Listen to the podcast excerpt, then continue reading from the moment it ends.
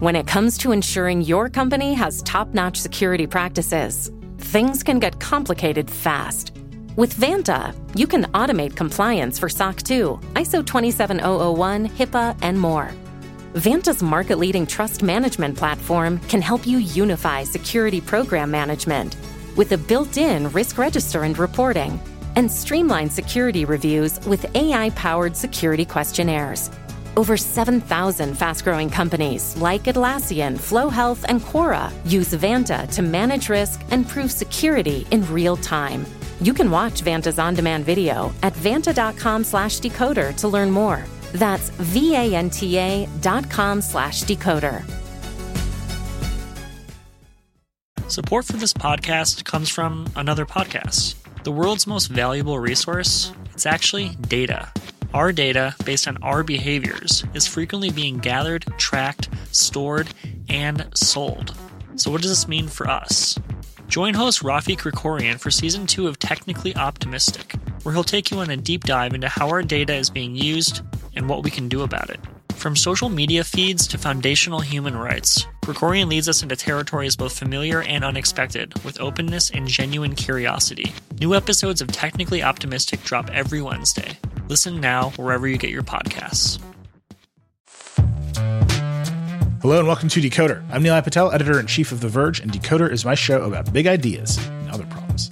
Today I'm talking to Mitchell Baker, the chairwoman and CEO of Mozilla, the organization behind the Firefox browser, the Thunderbird email client, the Pocket Newsreader, and a bunch of other interesting internet tools.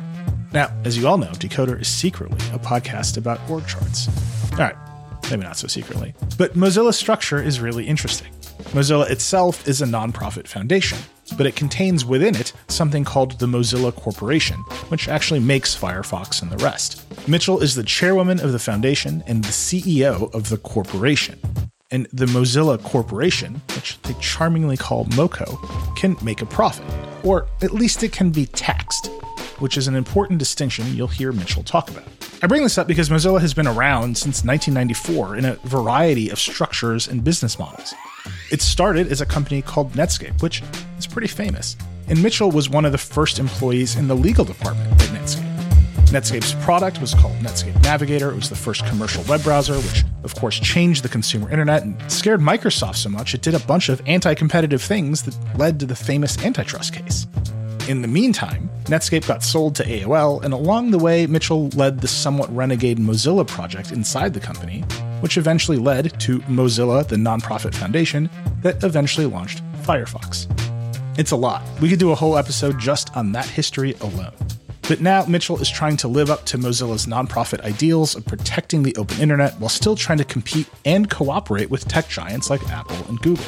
And these are complicated relationships. Google still accounts for a huge percentage of Mozilla's revenue. It pays hundreds of millions of dollars to be the default search engine in Firefox. And Apple restricts what browser engines can run on the iPhone. Firefox Focus on the iPhone is still running Apple's WebKit engine, something that regulators, particularly in Europe, want to change. On top of that, some big foundational pieces of the web seem to be in flux. Microsoft is aggressively rolling out its Chat GPT powered Bing search engine in an effort to displace Google and get people to switch to its Edge browser. And Twitter's implosion means that Mitchell sees Mastodon as one of Mozilla's next big opportunities. So, how does Mozilla get through this period of change while staying true to itself? And will anyone actually switch browsers again? It turns out it might actually be easier to get people to switch on their phones as opposed to desktops. That's what Mitchell thinks anyway. You're going to hear all about it. Mitchell Baker, chairwoman of Mozilla. Here we go.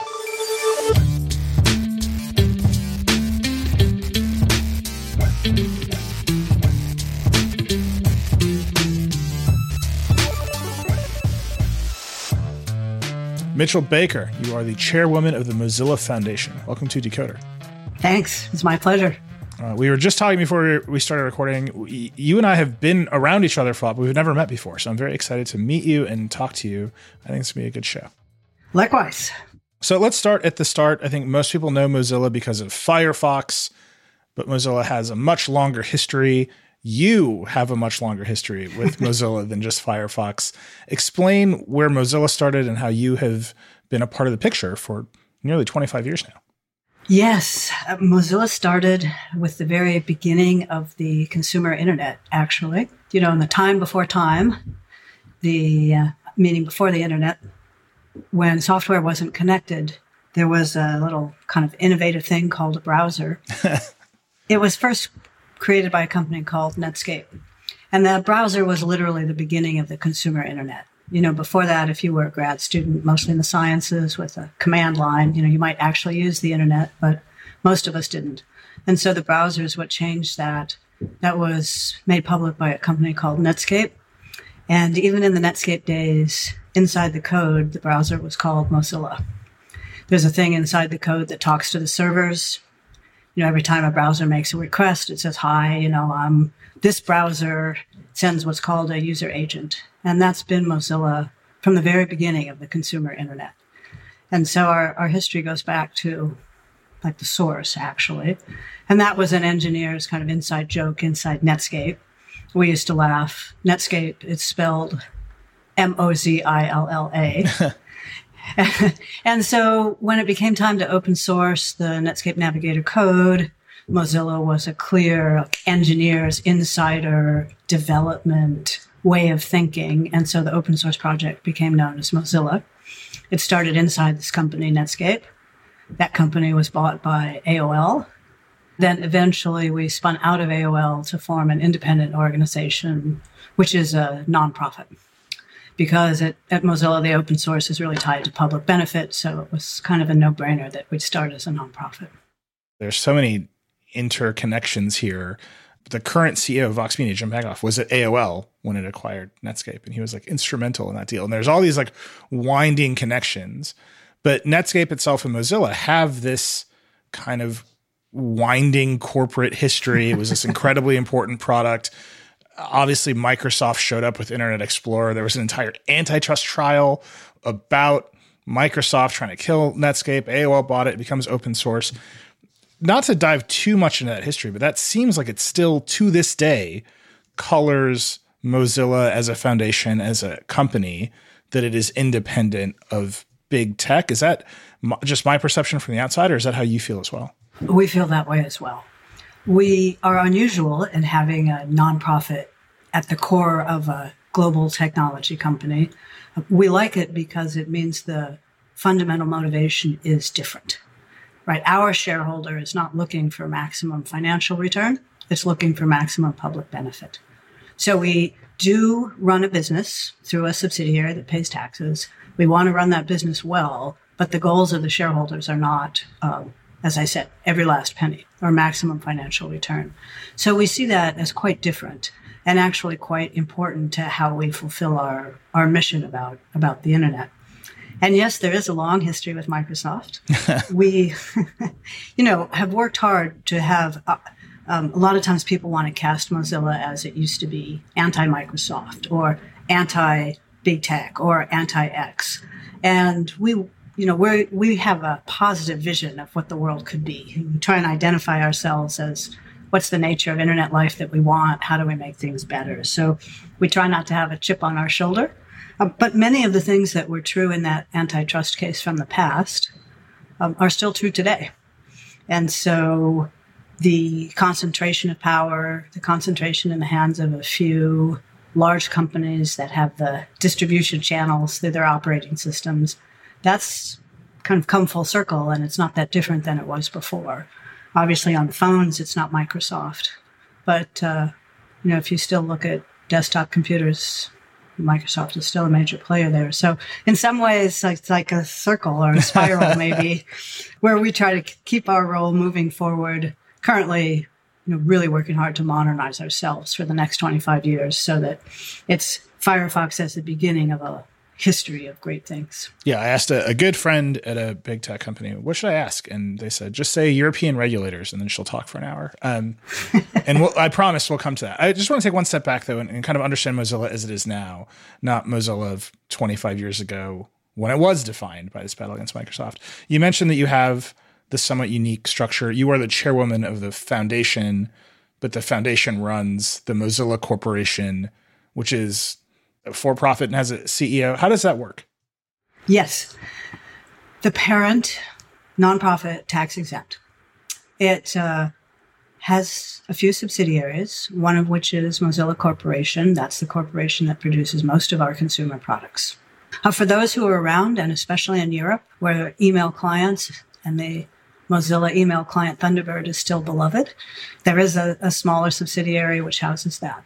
But the main subsidiary over these years has been the Mozilla Corporation that makes Firefox and our other products today.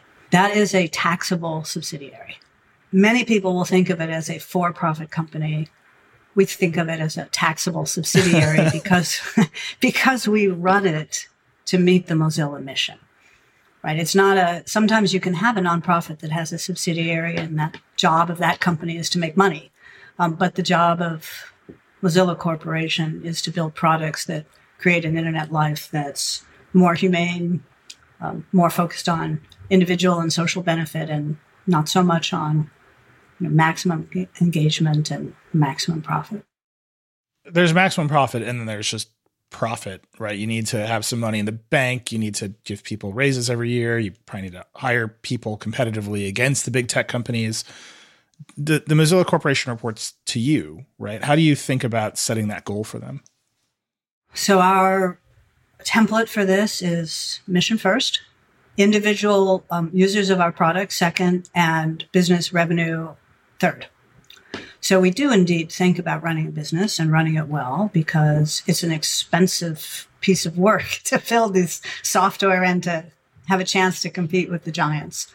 Um, but that is not never our first priority. And we do make decisions that go against our business interest. You know, for many years, Mozilla has been the leader and pioneer, you know, in anti-tracking tech technology, which is both technically tricky and hard, but also is not about maximizing the amount of money that comes out of your ads. And so we are an odd company and there's a bit of a you know, dynamic tension internally and, and also, of course, with our own business model that we are so active in trying to limit the effects of tracking. So that would be one example of how we do run a business, but but there are forces that succeed, you know, are, are um, really effective that demonstrate we don't have to pull every penny out, and we don't. Let's talk about that structure just a little bit more. So you're the, the chairwoman of the foundation. Who reports to you? What are the responsibilities that you have, and how do you delegate them out? Okay, well now you're really deep into corporate structure. So welcome to DK. This is a whole podcast about org charts, fundamentally. okay, so the foundation has a board. I'm the chair of that board. The foundation has uh, staff. It has an executive director. And so that executive director is responsible to the board, of which I am one. I'm the chair, but of course, the chair has one vote on a board, just like everyone else. Mostly, what I do as a chair is I spend extra time with the executive director, thinking through things, long term things about Mozilla. What's the kind of prep work you hope your exec does before they come to a, a board? That's one piece. The foundation board elects the board of its subsidiary, so Mozilla Corporation. And that board of that corporation selects the CEO of Mozilla Corporation. So as CEO, I report into the corporation board, and that board is responsible to and engages with and is elected every year by the board of the parent. And then when it comes time to evaluate product decisions or some of the foundation decisions. This is the classic decoder question. What is your framework? How do you make decisions? So I, I gave you on the product side, so MoCo, I gave you our basic decision making piece mission, users, business. And so we look towards you know, we, we have a manifesto. It sets out the traits of the internet that we're interested in. Some of them are very clear, you know, privacy and security are clear, but it also talks about individuals having more engagement in what happens, some ability to create and more influence in our own experience. You know, one of the things that people are experiencing with quote big tech today is feeling acted upon. Mm-hmm. Right. What are the products that actually put you at the center so that you are creating your own life? Um, those kinds of things are expressed in our manifesto. And increasingly a sense of what is the result in the public sphere. That open systems, open source that Mozilla came out isn't enough, right? Not if it creates systems that are violent and misogynist and racist and all those things. So we have stated in our manifesto some basic goals of what a better internet and better internet life would look like. And so we start there.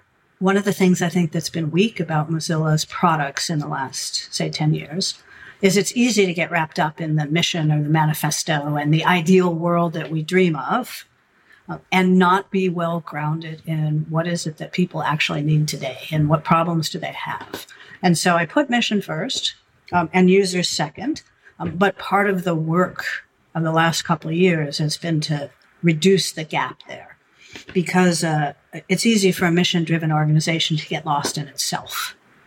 And I think Mozilla has done that, you know, where it's easy yeah. to dream up the product that we think would make the world better. But that's very different from the reality of what people living their lives find useful and fun and engaging. And so mission's always first, but in decision making is pushing the user, customer, consumer much closer to the mission piece so we get a better match of that. But Mozilla's not here to create a product even a successful one that we think isn't moving the mission or a better internet forward.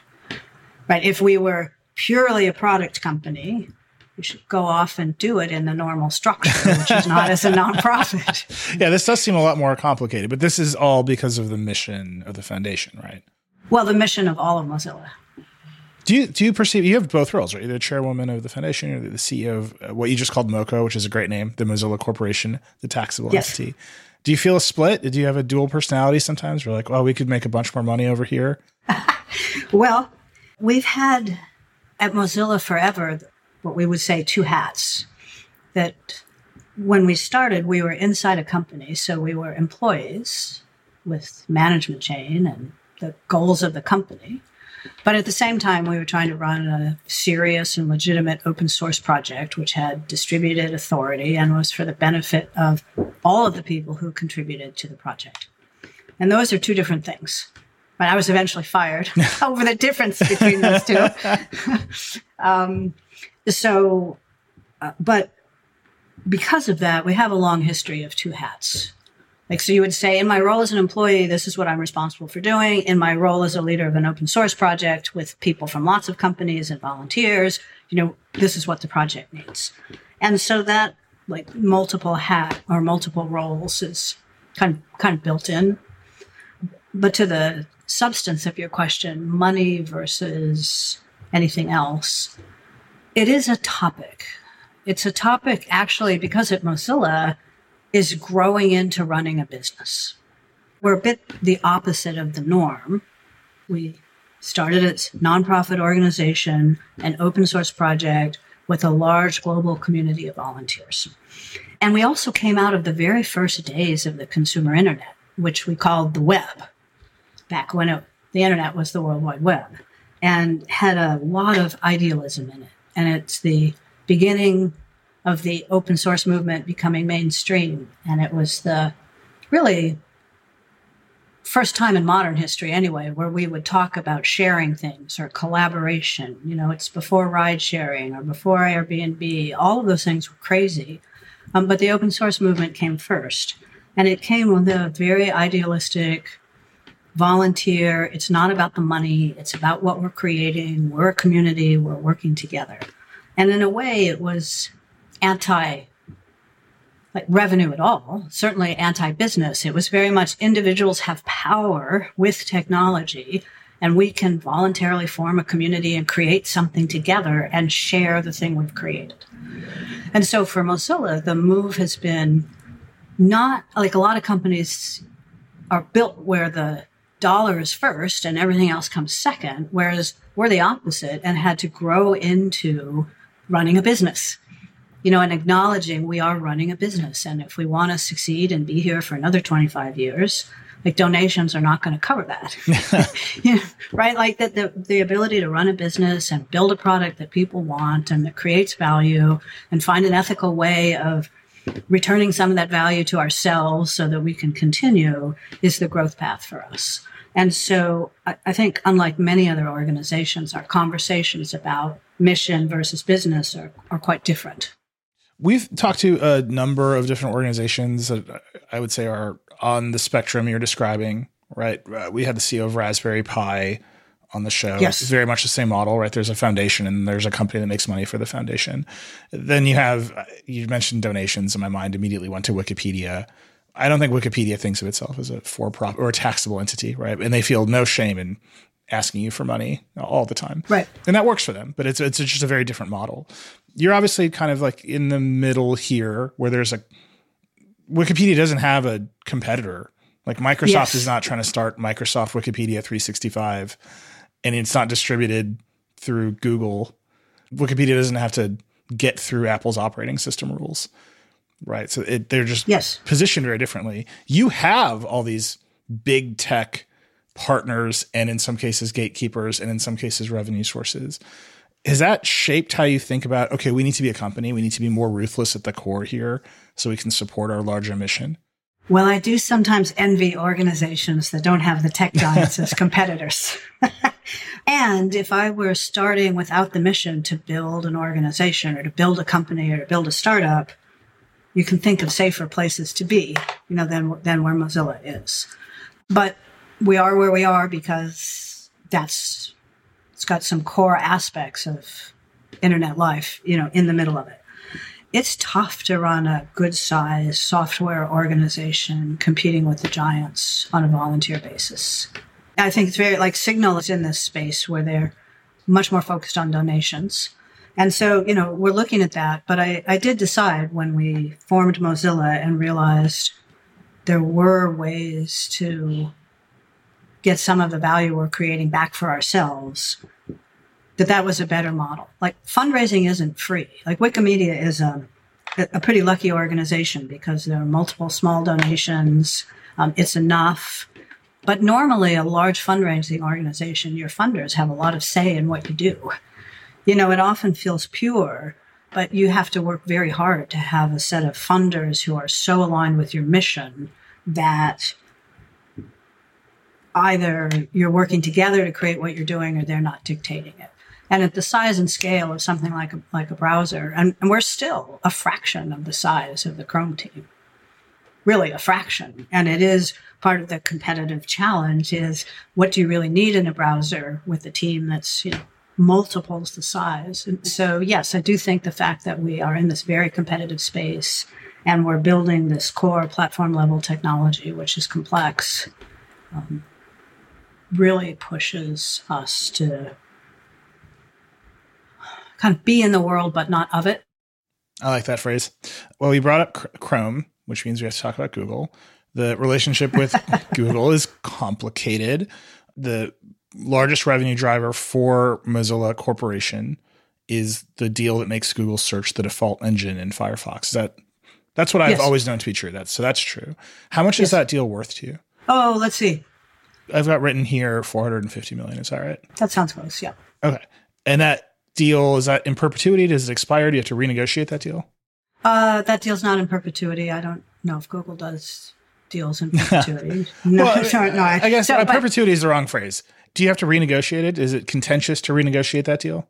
we have renegotiated that that arrangement multiple times over the years. Also, also with Microsoft Mm-hmm. um, and you know a few others. I, I wouldn't say it's contentious. It, it, we do take it seriously. You know, sometimes people think because we're small, we're naive, or like we're Google's mouthpiece, or we're Google but with a different name, and that's a little that's a little frustrating given Yeah. the amount of energy and focus we put into it. So we do take those seriously. We did in 20, I don't know, 15 or so shift from Google to uh, Yahoo at the time and shifted back a few years later. Uh, and so we treat those as business deals. One part of the relationship with Google that is sometimes not clear is that Google and Mozilla are aligned on some fundamental things about the structure of what we used to call the web and now we call the internet. And so sometimes people think it's all business relationship. Um, and certainly that's important. But for example, we, what I guess today we'd call the open internet, is uh, which comes down into architectural changes and what are you doing and, and standards and how do you build things and are they interoperable? Do you engage with standards bodies? How do they work? What's the actual goal? Uh, and that's because I'm, I'm not claiming Google is altruistic, but their search business depends on being able to get to content yep. and find things in a way that's very, very different from Facebook. And so in the structures of, you know, Facebook, information goes in but doesn't come out. Yeah. really. right. And so a, a Facebook like model pulls information in and then it all stays in this private space. It's not of the web or of the open internet or whatever you might choose to call it, which has some pretty deep design implications for us and of course some pretty deep revenue implications. And so there are a bunch of basic, like how is the internet built? Areas in which our view of the world is is more, you know, is aligned with Google. And so we see that relationship when you say it's complex, that's very true. It's competitive, there's no question. It is this business partnership piece. Um, and there's also what is the nature of the underlying system that we're trying to build. Now, Android's a different story, right? but but on the on the on the browser and website. One place where Google is very successful in expanding the reach of Chrome without having to deal with Apple or Microsoft or anybody is Chromebooks, right? They they partner with hardware vendors. They sell laptops that basically just run Chrome as an operating system to schools and others. Is that something you would do to say, okay, we gotta we gotta get away from the two big operating system vendors. We got to go do it ourselves. Why not make a Firefox book? Yeah. The Firebook. Well, the, dis- the Firebook, yeah. The distribution channel without the full operating system piece is, is pretty tough. And so that's, that would be once again picking another area with the same product to go head to head with Google in an area where they're really better set up for it and have multiples of resources. Have you asked you know, to put times, Firefox on a Chromebook? I think all the Chromebooks are built on Chrome. I was wondering. right? It's almost a yeah. non sequitur. Like a yeah. Chromebook is built with a Chrome OS. So, so the distribution piece there, um, it's a, it's also it's a resource intensive game. So like choosing that as the area to go once again head to head seems like bound to be difficult and not likely successful. We need to take a quick break, but when we come back, we're going to talk about Microsoft's recent update to Edge.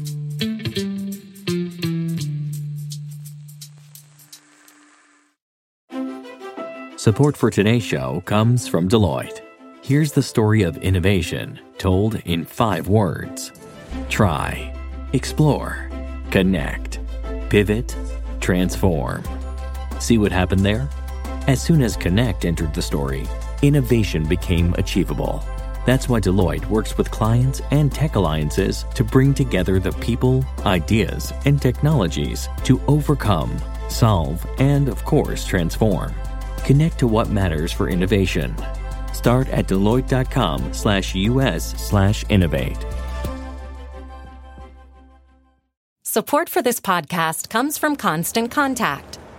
If you're a business owner, you already know that it's really, really hard to cut through the noise of everyday life. If you want to connect with your customers, you need to break through the noise. You need Constant Contact. Constant Contact is a marketing platform that makes it easy to reach new audiences, grow your customer list, and connect over email, text, social media, and more. Whether you're a marketing guru or just learning the ropes, Constant Contact offers writing assistance tools and automation features that make it simple to say the right thing at the right time. So get going and start growing your business today with a free trial at constantcontact.com. Just go to constantcontact.com right now. Constant Contact, helping the small stand tall. ConstantContact.com.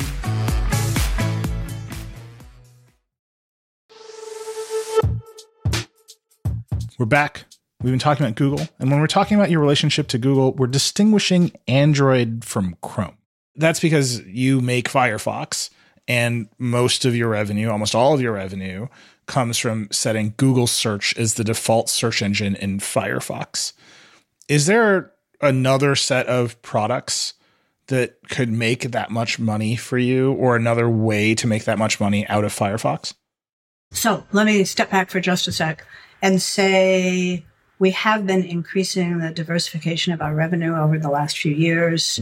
It's still the case that the bulk of our money comes from search and the bulk of the search money comes from Google. So we haven't fundamentally changed it yet, but have a pretty significant effort um, coming close to double digits uh, in revenue that's not not from that. Maybe say 15% now, which again, it's only 15%, but from where we were, say, three years ago, it's a pretty dramatic change.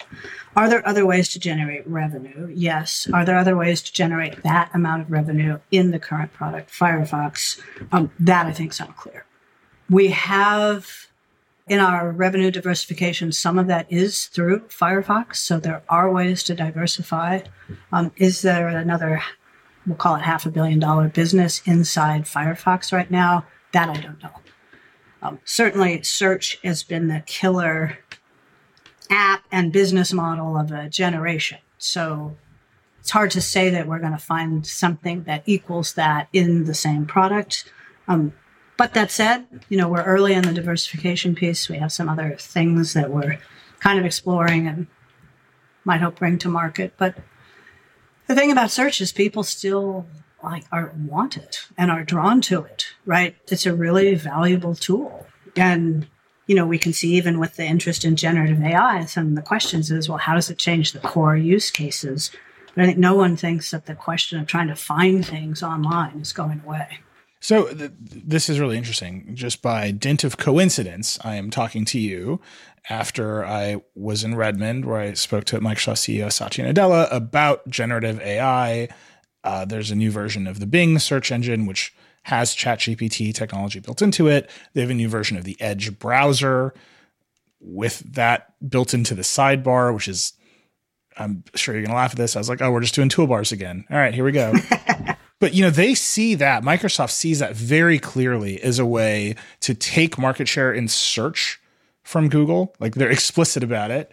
They see it very directly as a way to take market share in browsers back from Google with a new revenue model for the browser attached to it. So uh, as we've been talking, right? I, I think the audience has probably sussed this out by now.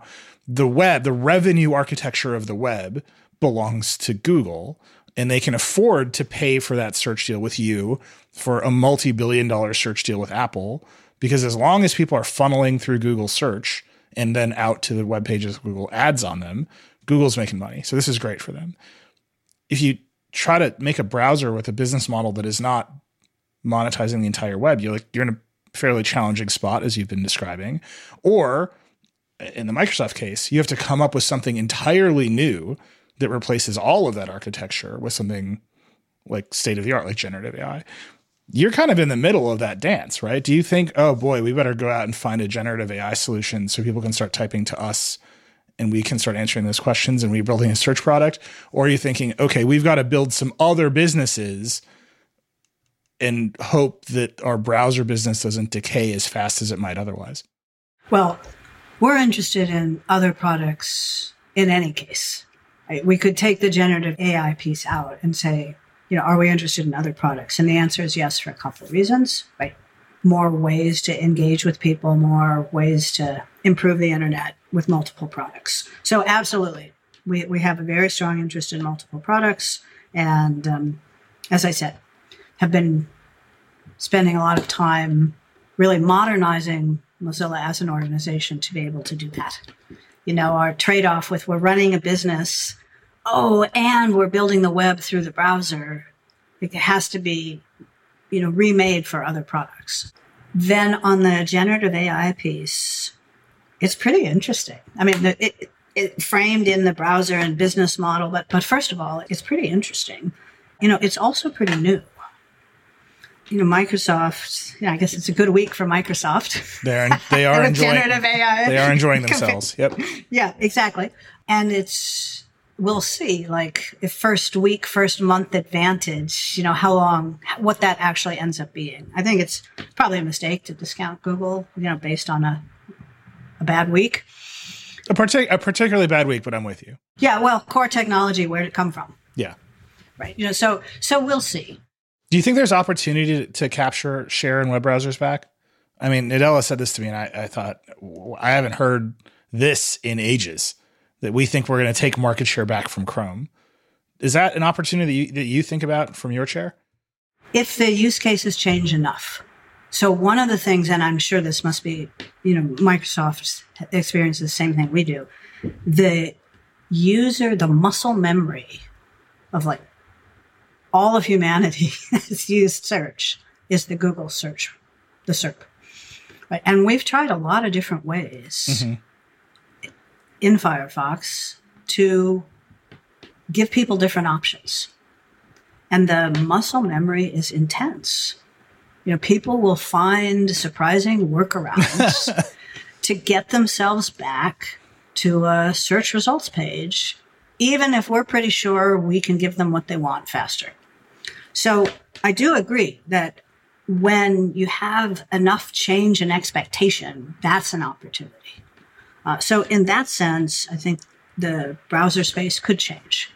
Um, we, will want to see, like it wasn't that long ago where even you know Sam Altman was saying you shouldn't be using this for anything serious. Yeah, I think he would still uh, say that to you about Chat GPT, which runs on GPT three point five right? I, I, think there's an awareness there that this was a tech demo. But Bing is a product, right? It runs on a new model. Yeah. It's got all of Microsoft's values wrapped around in it. It's got a monetization engine in it. Like it's a product. They seem pretty yep. confident in it. My my question to you is like that's a product that competes with uh, a Google advertising funnel that is worth a five hundred million dollar payment to you all and a multi billion like it's just lead gen, right? They're paying two billion dollars or whatever it is to Apple is basically lead gen to their advertising business and search. If you take that away, if you remove that, is there still a huge business model for browsers as a whole? Oh, well, that's the experimentation piece, right? Yeah. So, so yes, I do think it's a time of potential great change. Right? Like Microsoft has a model for it. That may or may not be the right model. Like sometimes like first mover advantage works and sometimes it's notorious that it it's the second or third attempt at a product that is the one that actually succeeds. So I think there's a lot of change coming. Um, is it going to be instantaneous? Probably not. Uh, where is it actually going to work well in products? Does it work well for general search? Does it work well for long term search? Does it work well for shopping? Does it work well in the places where people spend money? Right? Like those are the kinds of questions that um, are just beginning to be understood. So, do I think that disruption is coming? Very much more likely in the browser space than six months ago, for sure, where it was really locked. Right? Even Microsoft, with its vast distribution channel, couldn't compete. And so, that's actually an interesting question as couldn't compete in browsers. Was that all due to search? Was that because Edge had Bing as a default? that Google was able to take so much market share, or was there some other reason? Right? And we'll see that you know, in our case, the distribution piece has just been hard. You know, Microsoft routinely, you know, Microsoft updates and making it hard to use Firefox. I mean, Microsoft uses its distribution channels yeah. to its own advantage pretty ferociously. Like people often ask us about Google and distribution, and I'm like, well, Microsoft too. Mm-hmm. So I think there are a lot of questions about why was, you know, why did Chrome beat Edge? Is it all Bing or is there something else? And kind of all of that could be up. Um, but the basic question you're asking is there more opportunity for change in these default use cases where people will look at a new browser? Absolutely. Do you think that you have to build the generative AI products into Firefox to take advantage of that disruptive moment? Well, at some level, the answer is yes, because that's the new technology. Yeah. The question is how much and what does it need to do? And like, like there's a OpenAI level of investment, right? And then, but there's, which, you know, Mozilla won't make, that's for sure, right? That's billions from Microsoft there. But what is it that provides the use cases that people want? So I think AI in general, for sure. And then uh, generative AI as a particularly non-step function, you know, a, a, particularly steep kind of change. So yeah, I think we'll see some changes. Um, I think unanswered is how quickly people change their use cases in the places where they spend money. Where if you're in that part that's just wrong, you know, you, you have to be careful. All right, you brought up distribution, which means my threat of talking about European regulators is coming true. We've mostly talked about the desktop, right, in this conversation. We've Microsoft's distribution advantage is on Windows PCs. It is not anywhere else. I don't think you're trying to put Firefox on the Xbox. Um, it'd be amazing if you were. That can you break that news today? Uh, I think I'll wait. Fair enough. But you brought up Android earlier as well. And next to Android is obviously iOS. These are both much more closed systems on balance, right? iOS is much more closed than Android, but Android is still closed in its own way. The browsers are deeply integrated into those operating systems in a way that, you know, to play with the new Bing, I just downloaded Edge on my Mac and ran it and set it as the default. And Apple did, was fine with that. And it runs uh, Blink right? Which is like Google's. It's like it's it, technologically it's very open, right? It's like Microsoft's wrapper and Google's technology running on Apple's operating system, and that's all fine. And if you want to do that same sort of thing on an iPhone, you cannot. Just like almost at every level, you are not allowed to do that thing. This is where I come to European regulators. There's a lot of action around something called the Digital Markets Act in Europe that would make Apple open up to other browser engines make Google open up to other browser engines. Is that something you're looking at to say, okay, this is our opportunity to go take share in mobile again because we're not just going to be a wrapper around Apple's WebKit? Oh, absolutely. There's two things. There is some evidence that, that we find that the use case of browsers on phones is not so set. Like the muscle memory isn't so crisp. Really? People are at least more willing to down. I mean, you're used to downloading apps on your phone. That, yeah. That's what you do. So we'll see. But to your larger question, the closed nature of mobile phones is absolutely we're both looking at it and, and engaged in it. And it's it's what engine you can use at the technological level, where of course, you know, we can't build our full product on iOS. But that's also system level defaults. And even after you set something else as your default browser and what does a link open in? I mean, there are a lot of ways that the operating system can thwart choice. Um, but I'll say again, Microsoft on the desktop is a perfect example. We shouldn't let them out. But the law that allows it was really built by Apple. Yeah. Right. There was that antitrust case that you mentioned where these use of the operating system was illegal and determined to be illegal in both the United States and Europe. But then when Apple came out with its phones, it had no market share.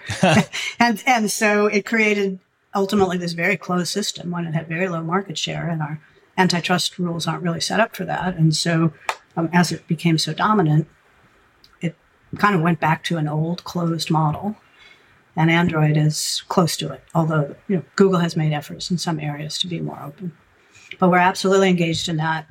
Um, it is the the question is there's a deep level of implementation stuff that's really important. You know, we've seen a set of EU remedies that aren't always effective. Yes, I was going to ask right. you about And these. so that like you have to be deeply engaged and deeply committed and also technically savvy to be able to implement well.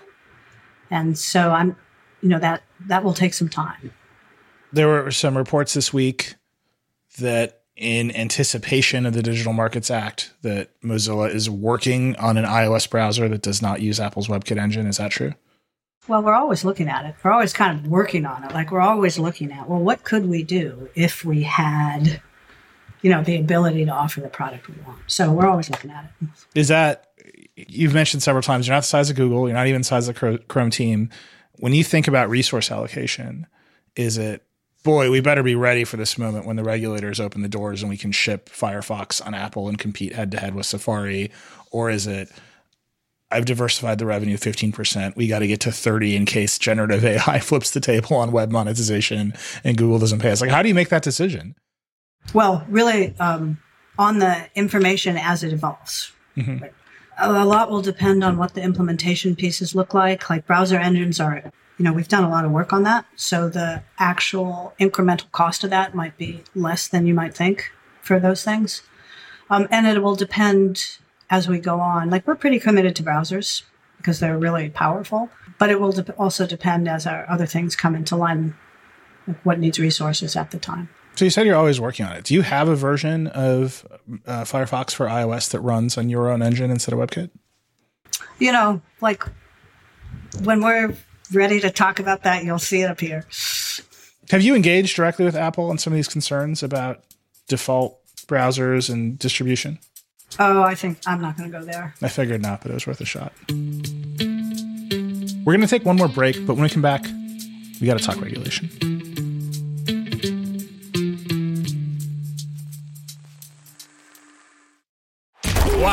That guy means business. Just an amazing player. No, not him, the sports photographer behind him. Uh, what? He has a business bank account with QuickBooks Money where he earns 5% annual percentage yield, so he's scoring big on and off the field. You might even say he's the MVB. MVP? The most valuable business. Making your money work harder. That's how you business differently. Intuit QuickBooks. Banking services provided by Green Dot Bank. Member FDIC. Only funds and envelopes earn APY. APY can change at any time. Support for this show comes from Slack. You're a growing business and you can't afford to slow down. If anything, you could probably use a few more hours in the day. That's why the most successful growing businesses are working together in Slack. Slack is where work happens, with all your people, data, and information in one AI powered place. Start a call instantly in huddles and ditch cumbersome calendar invites. Or build an automation with Workflow Builder to take routine tasks off your plate, no coding required. Grow your business in Slack. Visit slack.com to get started.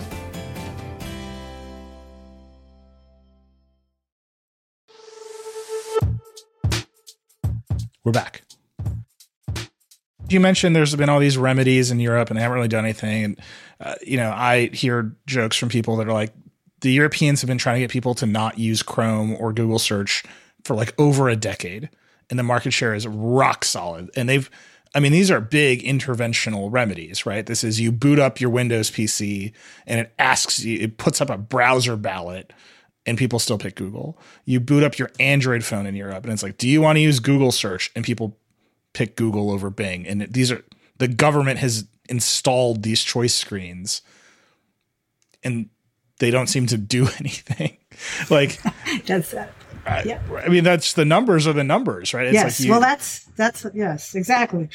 And the DOJ has this lawsuit about mm-hmm. you know browsers can't.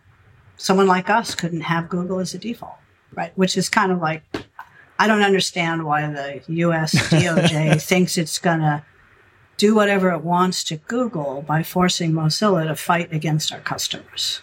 Yeah. Right. Right. Like so. So we see that very close to home as well. I think for consumers, the question about browsers on their phone is not about browser engines. Okay. Like that's a sy- systematic level question of what's the architecture of the world that you want. But for consumers, it's much more what's the experience. Is the experience good? Do I want it? Like it's our job to make a product that's got stuff that people want in it. But stopping the operating systems from hindering that would be very helpful. I mean, just the simple thing you can set your default browser, but links are still going to open in something else, right? You can't actually, if on a phone, really set things to be default. Uh, and so there are a lot of ways where the phone operating systems also fight against people choosing what they want, uh, which I know about in the browser space. So I think I think that's helpful, but you have to have some competitive piece that makes sense. And that's what the uh, EU remedies to date really show us. To bring it back around to generative AI, right? Microsoft thinks it can get share back from Google search and get share back from Chrome because it has a cool new feature. That's it, right? Like they're like, we're ahead and you can talk to a robot and the robot will write you a poem. And people want to use that so badly, we can be like, install Edge on your computer and use it. I mean, they're at the point today, today we were laughing about it in the Verge newsroom today, it's a wait list. And if you set your default browser to Edge, you move up the wait list. See, there you go. That's how much they think there's demand for their they, cool Why is that okay? Why? Right. I could make an argument that that's of course okay. Like they're you might, they've got a cool feature that they're giving away for free, and they're like just change your default to uh, our technology instead of their like right. fine. But it's but it it is something that no one else can actually do. Google could do it on their own things, but uh, it is a it is a privileged position in that setting. Is there another feature for the web that you could gate against set us as your default. Download Firefox and set it as the default, and you can get this other thing. Because one of the tropes we have on Decoder is people pick convenience over quality all the time. It's like an iron. It comes up most often when we talk to to music executives, where they're like, "Now there's 95 channels of audio," and I'm like, "Yeah, but are the file sizes small?" Like people are going to pick convenience yes. over quality over and over again. And here, what you have is there's been nothing except for the browser is faster and it respects your privacy that has trumped convenience for people. And even that hasn't really trumped convenience. And now there's one feature in the past decade, which is it's got this chatbot built into it that is making people think, oh, I should do something that's less convenient. Do you need a feature like that to compete in browsers, or is it we're flipping the table on the Google built revenue framework of the web and it's just open season? Okay. Question one. Yes. I think Sorry. you, you, you can tell I care about this quite a bit. I, you know, it's not my wish in the world, but I think history shows us that you need something really significant now mm-hmm. for people to think about changing their browsers. Right. It's deeply locked in, especially if you're using, you know, Google or Microsoft systems. So yes, or, you do need something systems. on the phone. Yes. Although more people will change Safari on an iPhone than, you know, in some other places. I, that's fascinating to me. But yeah. So yes, you, you do need some, some real change and this might be it. So, you know, I think Microsoft has invested a lot and will certainly, it's the first out the gate. So we'll see what it is. But to your core question, yes, I think, the, as I said, the muscle memory of browser use is just deeply, deeply, deeply ingrained. And so why would I change from something that's I've been using for a long time? Need something. And as you're right, like the last five, eight, ten years, it's there's not a lot. A long time ago, Firefox was the small, fast browser, right? It was look at all this bloat of IE. Fine, it was the default. Firefox is nimble and fast and open source, and you feel great using it. You and it took a lot of share at that point in time. And then Chrome did the same thing to Firefox, and pretty much a, a direct lift. Firefox has gotten old and bloated, and that's what your IT administrator wants you to use. You just install Chrome; it's fast and nimble, and Google made it. Is there another turn where you can do that to Chrome, which I think a lot of people would complain is bloated and full of Google's revenue ideas instead of user experience ideas? Yeah. Okay. A couple things. The fast and bloated piece, I'll, I'll own up to when Chrome came out. There's a few other things actually about product stuff. Um, data was one of them. So it's an interesting case study where when Chrome came out, the instrumentation of the browser in the first versions of Chrome, frankly, appalled us at Mozilla. Really? oh, absolutely. Absolutely. And we were each right. Google was right that you need to instrument your product and you need data to build something today that responds to people and people want. And we suffered because we didn't do that for a long time. But we were right that the wholesale vendor instrumentation and collection of whatever data was useful or could be had for my own purposes is a problem too. Right? And so you, you see that. Uh, so Chrome had the advantage when it came out, new generation, you know, built by Mozilla people who understood the flaws of the old one for sure. So next generation technology. Um, it was faster and better at the time. And their view on data, I mean, data collection practices were pretty radical for us at the time. So, you know, we spent a decade trying to figure out and building like telemetry for our products that allows us to build what we need that we're comfortable with and think if our users, privacy conscious users dove in, they'd be comfortable too.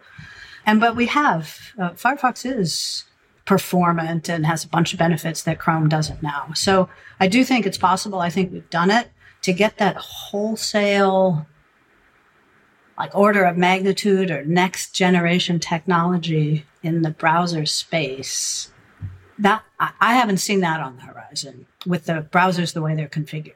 Could you make something smaller? Like if it turns out it's only what we really want to do is talk to our browsers and not read so much, you know, maybe you get something much smaller. Like really a lot of the complexity of the browser is rendering all this stuff right? If you're not doing that, it probably can be a lot smaller and lighter. And so you might be able to get that kind of massive change. But anyway, right now I do want to come back and say Firefox as a product is a good product. the, uh, the performance characteristics are worth looking into, and I can't let you uh, even about the past leave uh, that unaddressed. I appreciate. it. I'm sure your team will appreciate the well, fighting spirit there.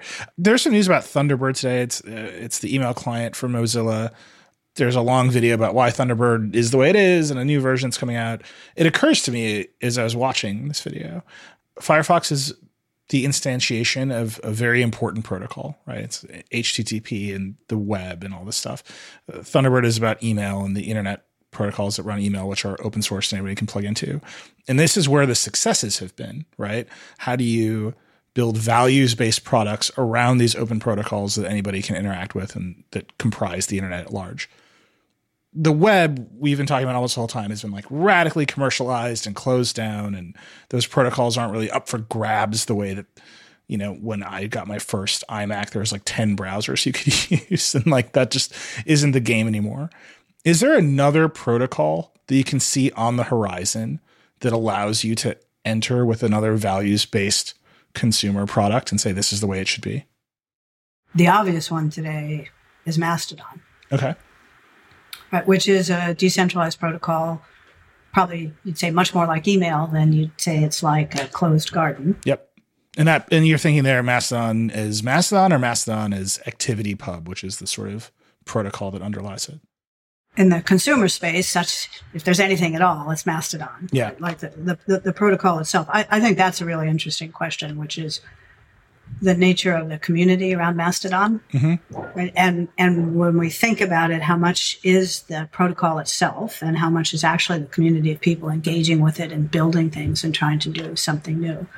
So the, the protocol itself is a, like a distributed protocol, but, and they're, you know, take time and energy and stuff to build. They're complicated, but the real success also needs a set of people who are interested enough to do something different and that I think is the larger Mastodon question. So who knows where it will go? You know, Mozilla is, as we've said, going to shortly stand up our own instance of it so that we can learn more, understand more, contribute to the community, um, and really begin to explore hands on how far might this protocol go. And do you think it's about standing up an instance? So it's know, Mozilla.social or whatever it will be, and people can sign into it and it is a social network that Mozilla controls it as part of the Fediverse, or is it about we're going to build tools that let anybody stand up a server? Yeah, there are some, I think Square Squarespace announced something like that today, or is it we're going to build a client for this larger protocol that is very difficult to use, the way that Firefox is a client for a set of web protocols that a normal person could not themselves use. The first step is to actually be an active participant in that world and do some learning and not roll in as the whatever it is, you know, gorilla or you know some giant thing that's like, sure, we know everything and we're going to build, you know, tell you how it is. That that that's not what we want to do. So there's a question about the open source project and protocol and its development. I think for where Mozilla has a fair amount of history, as you point out, in open source, so that might be an area, but that depends a lot, of course, on the project and and then there's also a user experience for people that's easier or comes from a name that people know and trust. Like the, the current Mastodon instances are, are community based. Um, so it's possible, like Mozilla could be the place where a kind of broader group makes sense. If that's to occur, there's there's a client, but there's also, of course, you run a you run an instance, you're running a server, so you're running a service, and those things can vary a lot. So there's some exploration in what's a service that would make sense. You're trying to, you know, you've got a, a current community, and then you're trying to think about what would a broader set of users be, and it's a little, you know, it's a bit of an art to be able to span the two of those, and so that's a piece really I, I want to emphasize. It's a learning piece for us because it's it's easy when you built one big successful product to think think more of yourself than you should, you know, and, and, and, roll into an existing kind of vibrant community and do stupid things. So we're, we're in the learning, but to answer your question, what other protocols are out there? You know, that's certainly one. I think it will take some time for us to understand what is the impact of blockchain separate from crypto. Interesting. Because Mozilla had done some early crypto stuff, there was a lot of pushback and you kind of walked away from it, right? That doesn't sound quite right. There was some pushback against us accepting donations. That's what I- crypto okay. form. Yeah, Yeah. right, that one, that one. But sure, um, yeah. yeah. That's what I Uh, meant by early crypto stuff, which is just taking the money from the crypto Yeah. people. Sure. Yeah, Yeah. fair enough. So we'll we'll see. I think that's going to be a few years down the road to really on, you know have a, an evaluation of the underlying technology separate from the use case. I mean, when your use case is money, Yeah. like everything's going to be o- overblown and hyped, and it's money, right? Like money brings out the best and the worst, and the worst often, you know, in people. So to understand whether that is a form of decentralization, um, and whether there might be interoperability among chains, I, I still think that's a long term question about what I call decentralized technologies, but I don't think we're going to see a lot of that in the next couple of years. Do you think more of your energy is pointed at Mastodon over crypto right now? Oh, sure. In our earlier call, uh, your team referred, you have a new C suite in Mozilla Corporation, and your team referred to them as big tech refugees. Said, oh, the whole C suite worked at big tech companies like Twitter and Facebook. One of the frameworks you kind of used earlier in the conversation was okay, there's Google, which is the open web, and we align on some places and we compete on some places, but this core piece of the information should be accessible. We believe in that. And then there's Facebook, which is a closed ecosystem. You publish an Instagram reel, no one can find it unless you use their products. As you talk about Mastodon, right, and decentralization in that instance, you are now competing against Facebook. Like Mastodon is a social network. It is different in a meaningful way in that it's composed of all these dis- distributed servers, but it's a social network. It's a competitor. It's where people are going to instead of Twitter to, today. Um, is there a piece of okay? You've got this whole team that came from that world that says we can build a a better, more idealistic version of that. Well, that, that may be true in their psyche, but It's true but at the as- bar after work, is what you're saying. But as a as a business practice and a question of where can we have impact, it's hard to. One of the things that you know, I guess Facebook really taught us is that social is really valuable in Mhm. a lot of settings, right? So, is Facebook the be all or end all forever? Probably not. I mean, there's Instagram, so I guess the answer is no. but uh, so I think not doing something because it's a so, it could be social media is a really broad exclusion, which we would never make. But here, I think it's the combination of there is a decentralized protocol. It does allow a kind of experimentation, and it it allows for the development of something new. Like I don't think I certainly don't have a desire to make another cl- Twitter or clone Twitter or try to do Twitter or Facebook better. Right? The question is, how is it that people can engage with each other in a you know, way that's fun and healthy and doesn't have all the, the drawbacks that we have?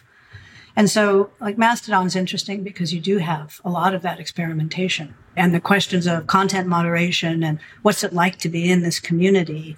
Those decisions are much closer to the communities themselves, and it's not one centralized decision maker. So that's an interesting piece on many different fronts.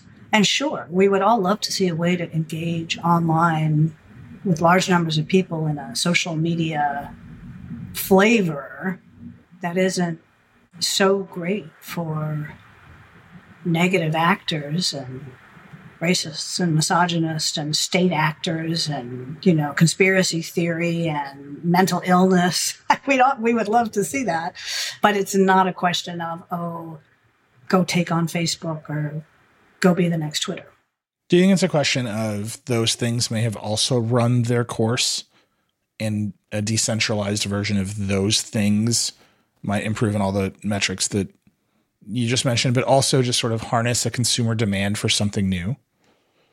Well i'm not sure the architecture alone Mhm. is going to harness or even speak to consumer demand again that's that that piece about the rendering engine underneath your browser Well, I mean, That's you are talking to the Verge audience. The Verge audience is like, come on, give us a rendering. Hello, yes. um, yes, I do think it is. It is time and, and likely that our our like social media experiences are evolving and should evolve. I, I don't know. I can't say is Twitter run its course. Well, has the thing that Twitter was built to be, are people done with it? Yeah. Like is microblogging the way it is? Like is that over? It, it didn't seem like that for its for its core audience. Um, wasn't growing, so there's something about the Twitter experience that's really gripping for a set of people, but it's a smaller set of people than than the other things that we've seen. Um, but certainly, again, at, at, Mozilla, because of the way we're set up, being a smaller alternative is a fine thing with us. You know, Firefox at its height was maybe maybe 28% market share, maybe 30, but certainly never like dominant ever. And so, you know, even at those market shares, you can have change. Like you can show the possibility of something different. Um, and you know, Firefox had impact. Most is open source now, except for Apple stuff. But um, you know, lots of changes came out of that 30% market share, and you know, including a bunch of things about how the web was built. And so, like a smaller alternative that is better and different uh, is fine. Like showing the promise of what could be is intensely valuable for us. You know, we don't have to take it to like the dominant control everything piece. I think we should learn as Mozilla that uh, you don't want to give up too much because you know things can change and you can find some of the world that you've built gets gets twisted in ways and you'd like to have more impact on it. I'm you know I, I'm not advocating that Mozilla aim for small shares, but that it is possible to have a pretty big influence at a smaller number than people suspect. And again, for us, that, that's a that's a really successful case. Yeah, I think that's a great place to wrap it up. What's next for Mozilla? What kind of timelines should we be looking at on some of these ideas? What What's next in your priority list? Uh, we're starting our, our second um, quarter century this year. And so our priority list has got uh, on the full Mozilla piece multi product, multi effort ways of impacting the internet. And so on the product org that I have, as you pointed out, there's a lot happening in browsers still or right now today. Uh, so keep looking for things from us on that piece. Across the range of things that we've talked about, there are multiple products. We have a product called Pocket, which uh, we're in the midst right now of uh, and a kind of an expansion of capabilities about that, which you'll, you'll I'm not going to announce those things now, but you'll hear about those. So I, I keep looking for those things that are interested. As I said, our Mastodon experiment and exploration will go live pretty soon. So you'll see those things. You'll see more focus on helping people. Privacy and security has always been part of our core as you said, people opt for convenience very often, but increasingly, you know, you do have to take care of yourself. And so you'll see and hear more from us about that. We have launched on a broader Mozilla piece, you know, Mozilla Ventures, which is a small fund for investing in other organizations that we think can help build a better internet. There's a Mozilla AI organization. We'll come back. We'll say more about that as we go forward. So I think really to keep looking for Mozilla modernizing multiple efforts, more focus on the user and consumer, and a range of new product and offerings coming. Amazing. Well, Mitchell, thank you so much for taking the time to chat today. I hope you come back soon. Yeah, that's my pleasure, and I'd love to. Thank you. Thanks again to Mitchell Baker for taking the time to talk today, and thank you for listening to Decoder. I hope you enjoyed it. As always, I'd love to hear what you think of Decoder. You can email us at decoder at theverge.com. I read all those emails. Or you can hit us up directly on Twitter. We're at DecoderPod. We're also on TikTok at DecoderPod. If you like Decoder, please share it with your friends and subscribe wherever you get your podcasts. If you really like the show, hit us with that five star review.